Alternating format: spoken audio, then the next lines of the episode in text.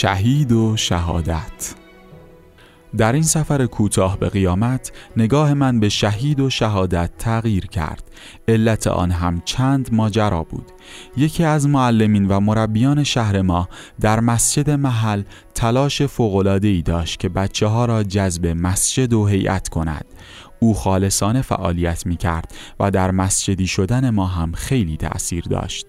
این مرد خدا یک بار که با ماشین در حرکت بود از چراغ قرمز عبور کرد و سانحه‌ای شدید رخ داد و ایشان مرحوم شد. من این بنده خدا را دیدم که در میان شهدا و همدرجه آنها بود. توانستم با او صحبت کنم. ایشان به خاطر اعمال خوبی که در مسجد و محل داشت و رعایت دستورات دین به مقام شهدا دست یافته بود. در واقع او در دنیا شهید زندگی کرد و به مقام شهدا دست یافت. اما سؤالی که در ذهن من بود تصادف او و عدم رعایت قانون و مرگش بود.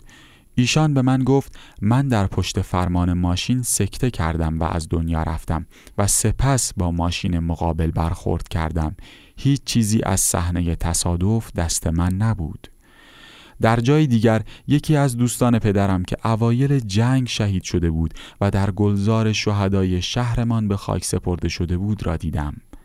اما او خیلی گرفتار بود و اصلاً در رتبه شهدا قرار نداشت. تعجب کردم. تشییع او را به یاد داشتم که در تابوت شهدا بود و غیره. اما چرا؟ خودش گفت من برای جهاد به جبهه نرفتم. من به دنبال کاسبی و خرید و فروش بودم که برای خرید جنس به مناطق مرزی رفتم که آنجا بمباران شد.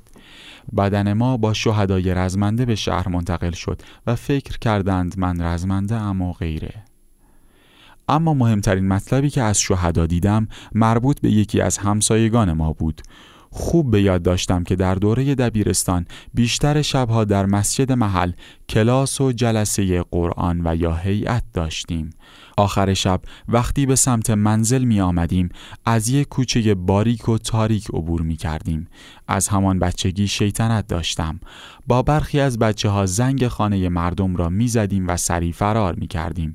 یک شب من دیرتر از بقیه دوستانم از مسجد راه افتادم. وسط همان کوچه بودم که دیدم رفقای من که زودتر از کوچه رد شدند یک چسب را به زنگ یک خانه چسباندند. صدای زنگ قطع نمی شد. یک باره پسر صاحب خانه که از بسیجیان مسجد محل بود بیرون آمد. چسب را از روی زنگ جدا کرد و نگاهش به من افتاد. او شنیده بود که من قبلا هم این کارها را کرده ام. برای همین جلو آمد و مچ دستم را گرفت و گفت باید به پدرت بگم چی کار میکنی. هرچه اصرار کردم که من نبودم و غیره بیفایده بود. او مرا به مقابل منزلمان برد و پدرم را صدا زد. آن شب همسایه ما عروسی داشت. توی خیابان و جلوی منزل ما شلوغ بود. پدرم وقتی این مطلب را شنید خیلی عصبانی شد و جلوی چشم همه حسابی مرا کتک زد. این جوان بسیجی که در اینجا قضاوت اشتباهی داشت چند سال بعد و در روزهای پایانی دفاع مقدس به شهادت رسید. این ماجرا و کتک خوردن به ناحق من در نامه اعمال نوشته شده بود. به جوان پشت میز گفتم من چطور باید حقم را از آن شهید بگیرم؟ او در مورد من زود قضاوت کرد. او گفت لازم نیست که آن شهید به اینجا بیاید. من اجازه دارم آنقدر از گناهان تو ببخشم تا از آن شهید راضی شوی. بعد یک بار دیدم که صفحات نامه اعمال من ورق خورد. گناهان هر صفحه پاک می شد و اعمال خوب آن می ماند. خیلی خوشحال شدم. ذوق زده بودم. حدود یکی دو سال از اعمال من این طور طی شد. جوان پشت میز گفت راضی شدی؟ گفتم بله عالیه. البته بعدها پشیمان شدم. چرا نگذاشتم تمام اعمال بدم را پاک کند؟ اما باز بد نبود. همان لحظه دیدم آن شهید آمد و سلام و روبوسی کرد. خیلی از دیدنش خوشحال شدم. گفت با اینکه لازم نبود اما گفتم بیایم و حضوری از شما حلالیت بطلبم، هرچند شما هم به خاطر کارهای گذشته در آن ماجرا بی تقصیر نبودید.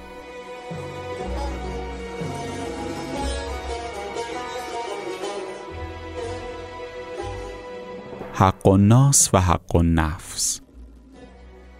از وقتی که مشغول به کار شدم حساب سال داشتم، یعنی همه ساله اضافه درآمدهای خودم را مشخص می کردم و یک پنجم آن را به عنوان خمس پرداخت می کردم. با اینکه روحانیان خوبی در محل داشتیم، اما یکی از دوستانم گفت یک پیرمرد روحانی در محل ماست، بیا و خمس مالت را به ایشان بده و رسیدش را بگیر. در زمینه خمس خیلی احتیاط می کردم.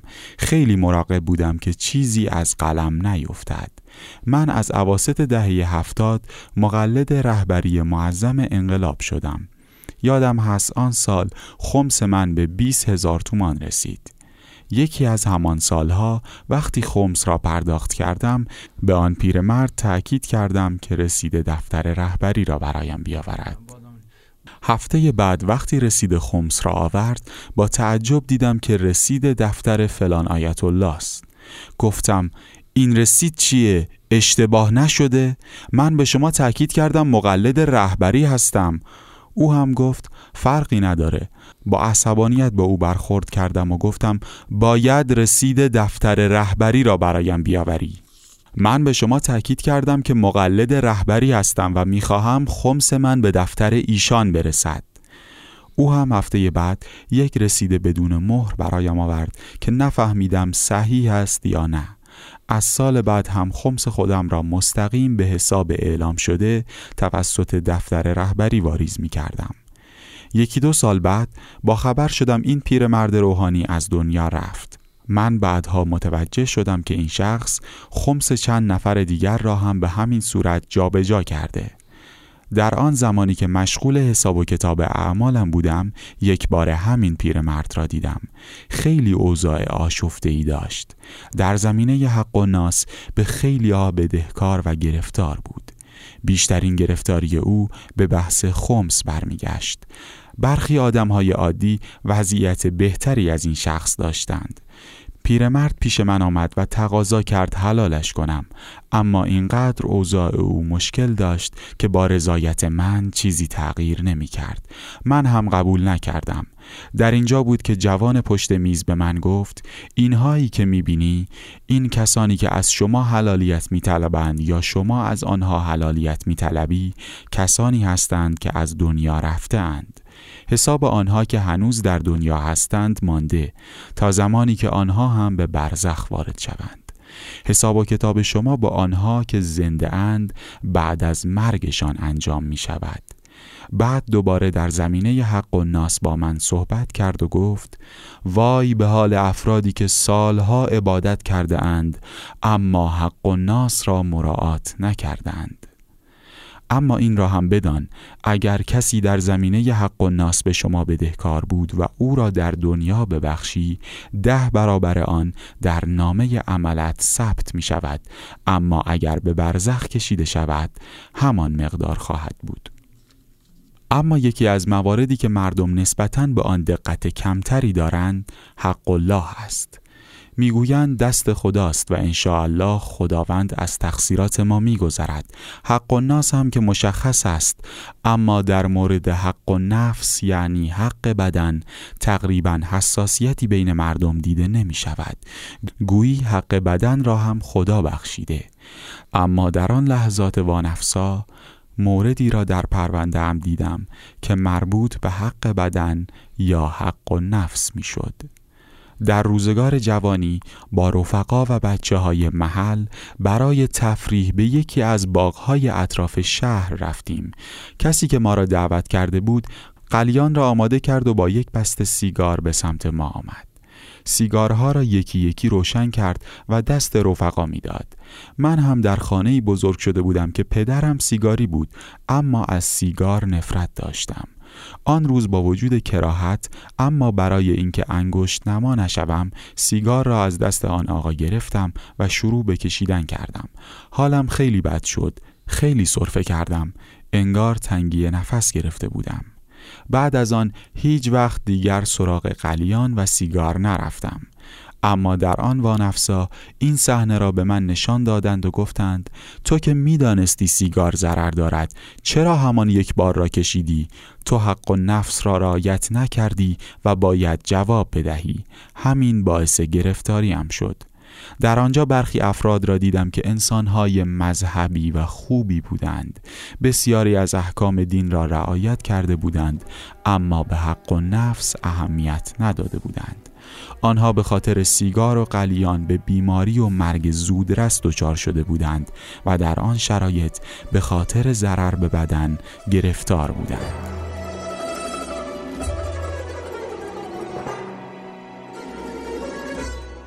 تشکیل خانواده و صله رحم. در مورد اهمیت تشکیل خانواده شاید لازم به هیچ گونه تذکری نباشد. درست است که قبول بار خانواده کار سخت و سنگینی است. اما در روایات ما ازدواج سنت پیامبر اسلام معرفی شده و تکامل نیمی از دین انسان منوط به ازدواج و تشکیل خانواده است.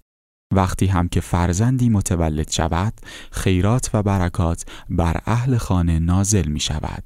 خداوند در آیه سی و یک سوره اسراء در مورد رزق و روزی خانواده می فرماید ما آنها و شما را روزی می دهیم.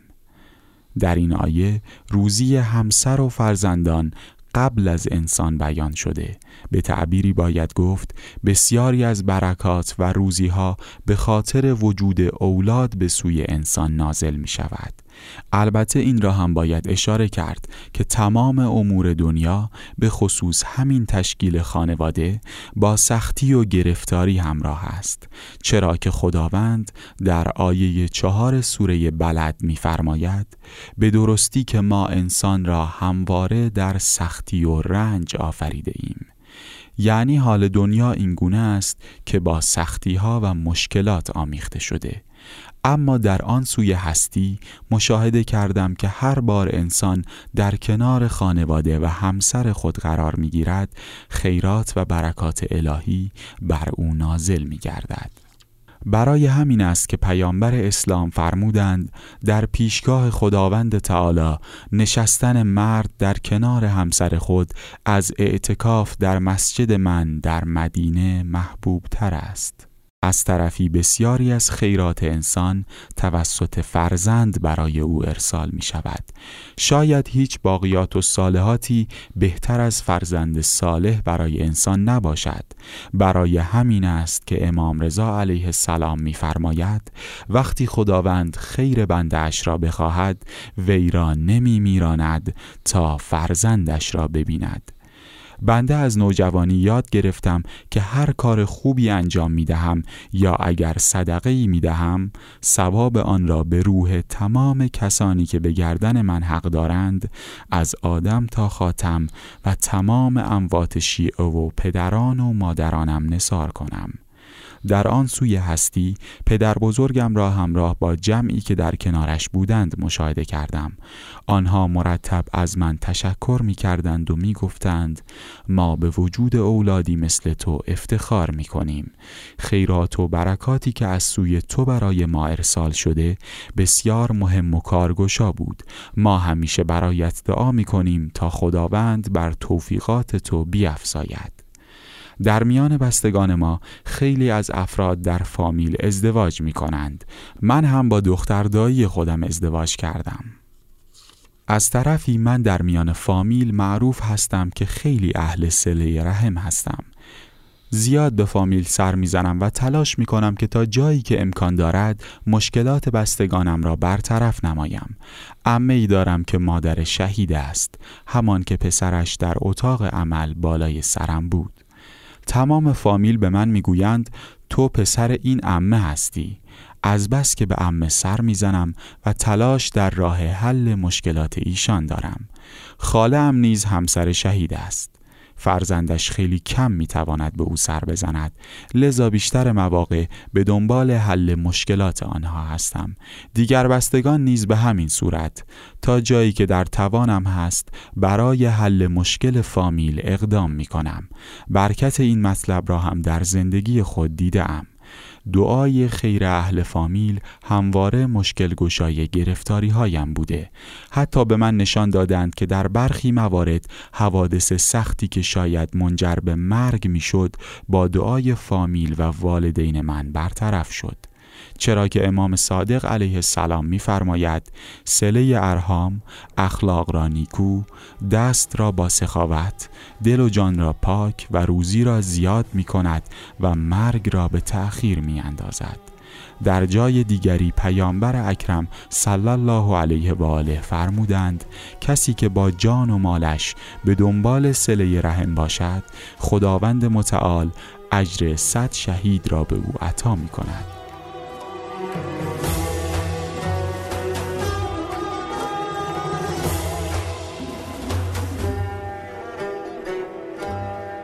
یا زهرا سلام الله علیها. خیلی سخت بود. حساب و کتاب خیلی دقیق ادامه داشت.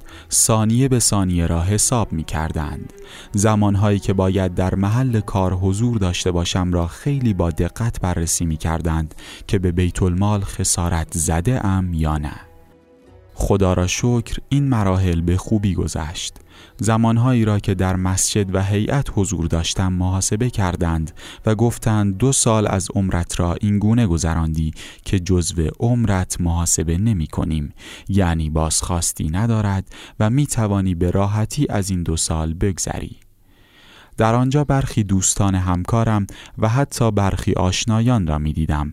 بدن مثالی آنهایی را در آنجا می دیدم که هنوز در دنیا بودند. می توانستم مشکلات روحی و اخلاقی آنها را ببینم. عجیب بود که برخی از دوستان همکارم را دیدم که به عنوان شهید راهی برزخ می شدند و بدون حساب و بررسی اعمال به سوی بهشت برزخی می رفتند. چهره خیلی از آنها را به خاطر سپردم. جوانی که پشت میز بود گفت برای بسیاری از همکاران و دوستانت شهادت را نوشتند، به شرطی که خودشان با اعمال اشتباه توفیق شهادت را از بین نبرند. به جوان پشت میز اشاره کردم و گفتم چه کار می توانم بکنم که من هم توفیق شهادت داشته باشم؟ او هم اشاره کرد و گفت در زمان غیبت امام عصر عجل الله تعالی فرجه الشریف زعامت و رهبری شیعه با ولی فقیه است. پرچم اسلام به دست اوست. همان لحظه تصویری از ایشان را دیدم. عجیب این که افراد بسیاری که آنها را می شناختم در اطراف رهبر بودند و تلاش می کردند تا به ایشان صدمه بزنند، اما نمی توانستند. من اتفاقات زیادی را در همان لحظات دیدم و متوجه آنها شدم، اتفاقاتی که هنوز در دنیا رخ نداده بود. خیلی ها را دیدم که به شدت گرفتار هستند، حق و ناس میلیون ها انسان به گردن داشتند و از همه کمک می‌خواستند، اما هیچ کس به آنها توجه نمی‌کرد. مسئولینی که روزگاری برای خودشان کسی بودند و با خدم و حشم فراوان مشغول گذران زندگی بودند، حالا غرق در گرفتاری بودند و به همه التماس می کردند. بعد سوالاتی را از جوان پشت میز پرسیدم و او جواب داد، مثلا در مورد امام عصر عجل الله تعالی فرجه الشریف و زمان ظهور پرسیدم. ایشان گفت باید مردم از خدا بخواهند تا ظهور مولایشان زودتر اتفاق بیفتد تا گرفتاری دنیا و آخرتشان برطرف شود. اما بیشتر مردم با وجود مشکلات امام زمان عجل الله تعالی فرجه الشریف را نمیخواهند. اگر هم بخواهند برای حل گرفتاری دنیایی به ایشان مراجعه میکنند. بعد مثالی زد و گفت مدتی پیش مسابقه فوتبال بود. بسیاری از مردم در مکانهای مقدس امام زمان عجل الله تعالی فرجه الشریف را برای نتیجه این بازی قسم میدادند.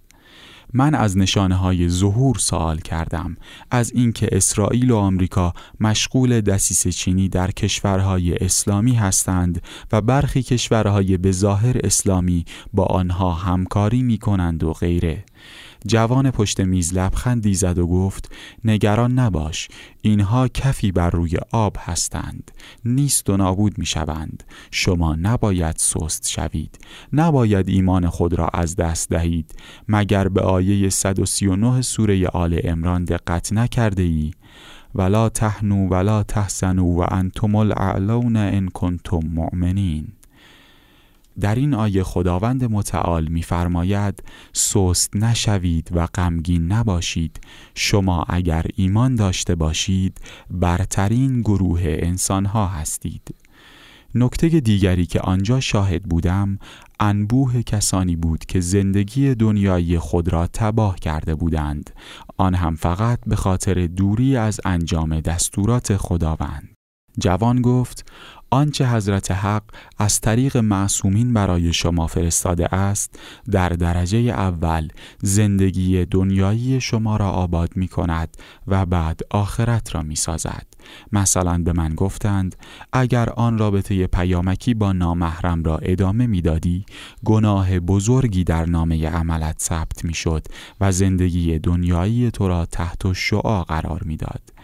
در همین حین متوجه شدم که یک خانم با شخصیت و نورانی پشت سر من، البته کمی با فاصله ایستاده اند. از احترامی که بقیه به ایشان گذاشتند متوجه شدم که مادر ما حضرت فاطمه زهرا سلام الله علیها هستند. وقتی صفحات آخر کتاب اعمال من بررسی می شد و خطا و اشتباهی در آن مشاهده می شد خانم روی خودش را بر می گرداند. اما وقتی به عمل خوبی می رسیدیم با لبخند رضایت ایشان همراه بود. تمام توجه من به مادرم حضرت زهرا سلام الله علیها بود. من در دنیا ارادت ویژه‌ای به بانوی دو عالم داشتم. مرتب در ایام فاطمیه روزخوانی داشتیم و سعی می کردم که همواره به یاد ایشان باشم. ناگفته نماند که جد مادری ما از علما و سادات بوده و ما نیز از اولاد حضرت زهرا سلام الله علیها به حساب می آمدیم. حالا ایشان در کنار من حضور داشتند و شاهد اعمال من بودند. نه فقط ایشان که تمام معصومین را در آنجا مشاهده کردم. برای یک شیعه خیلی سخت است که در زمان بررسی اعمال امامان معصوم علیهم السلام در کنارش باشند و شاهد اشتباهات و گناهانش باشند. از اینکه برخی اعمال من معصومین را ناراحت می کرد می خواستم از خجالت آب شوم. خیلی ناراحت بودم. بسیاری از اعمال خوب من از بین رفته بود. چیز زیادی در کتاب اعمالم نمانده بود. برای یک لحظه نگاه هم به دنیا و به منزل خودمان افتاد. همسرم که ماه چهارم بارداری را می‌گذراند بر سر سجاده نشسته بود و با چشمانی گریان خدا را به حق حضرت زهرا سلام الله علیها قسم می‌داد که من بمانم. نگاهم به سمت دیگری رفت. داخل یک خانه در محله خود ما دو کودک یتیم خدا را قسم می دادند که من برگردم. آنها به خدا می گفتند خدایا ما نمی خواهیم دوباره یتیم شویم. این را بگویم که خدا توفیق داد که هزینه های این دو کودک یتیم را می دادم و سعی می کردم برای آنها پدری کنم. آنها از ماجرای عمل خبر داشتند و همینطور با گریه از خدا می خواستند که من زنده بمانم. به جوانی که پشت میز بود گفتم دستم خالی است. نمی شود کاری کنی که من برگردم؟ نمی شود از مادرمان حضرت زهرا سلام الله علیها بخواهی که مرا شفاعت کند؟ شاید اجازه دهند تا من برگردم و حق الناس را جبران کنم یا کارهای خطای گذشته را اصلاح کنم. جوابش منفی بود، اما باز اصرار کردم. گفتم از مادرمان حضرت زهرا سلام الله علیها بخواه که مرا شفاعت کنند. لحظاتی بعد جوان پشت میز نگاهی به من کرد و گفت به خاطر اشکهای این کودکان یتیم و به خاطر دعاهای همسرت و دختری که در راه داری و دعای پدر و مادرت حضرت زهرا سلام الله علیها شما را شفاعت نمود تا برگردی. به محض اینکه به من گفته شد برگرد، یک بار دیدم که زیر پای من خالی شد. تلویزیون های سیاه و سفید قدیمی وقتی خاموش می شد حالت خاصی داشت. چند لحظه طول می کشید تا تصویر محو شود. مثل همان حالت پیش آمد و من یک بار رها شدم.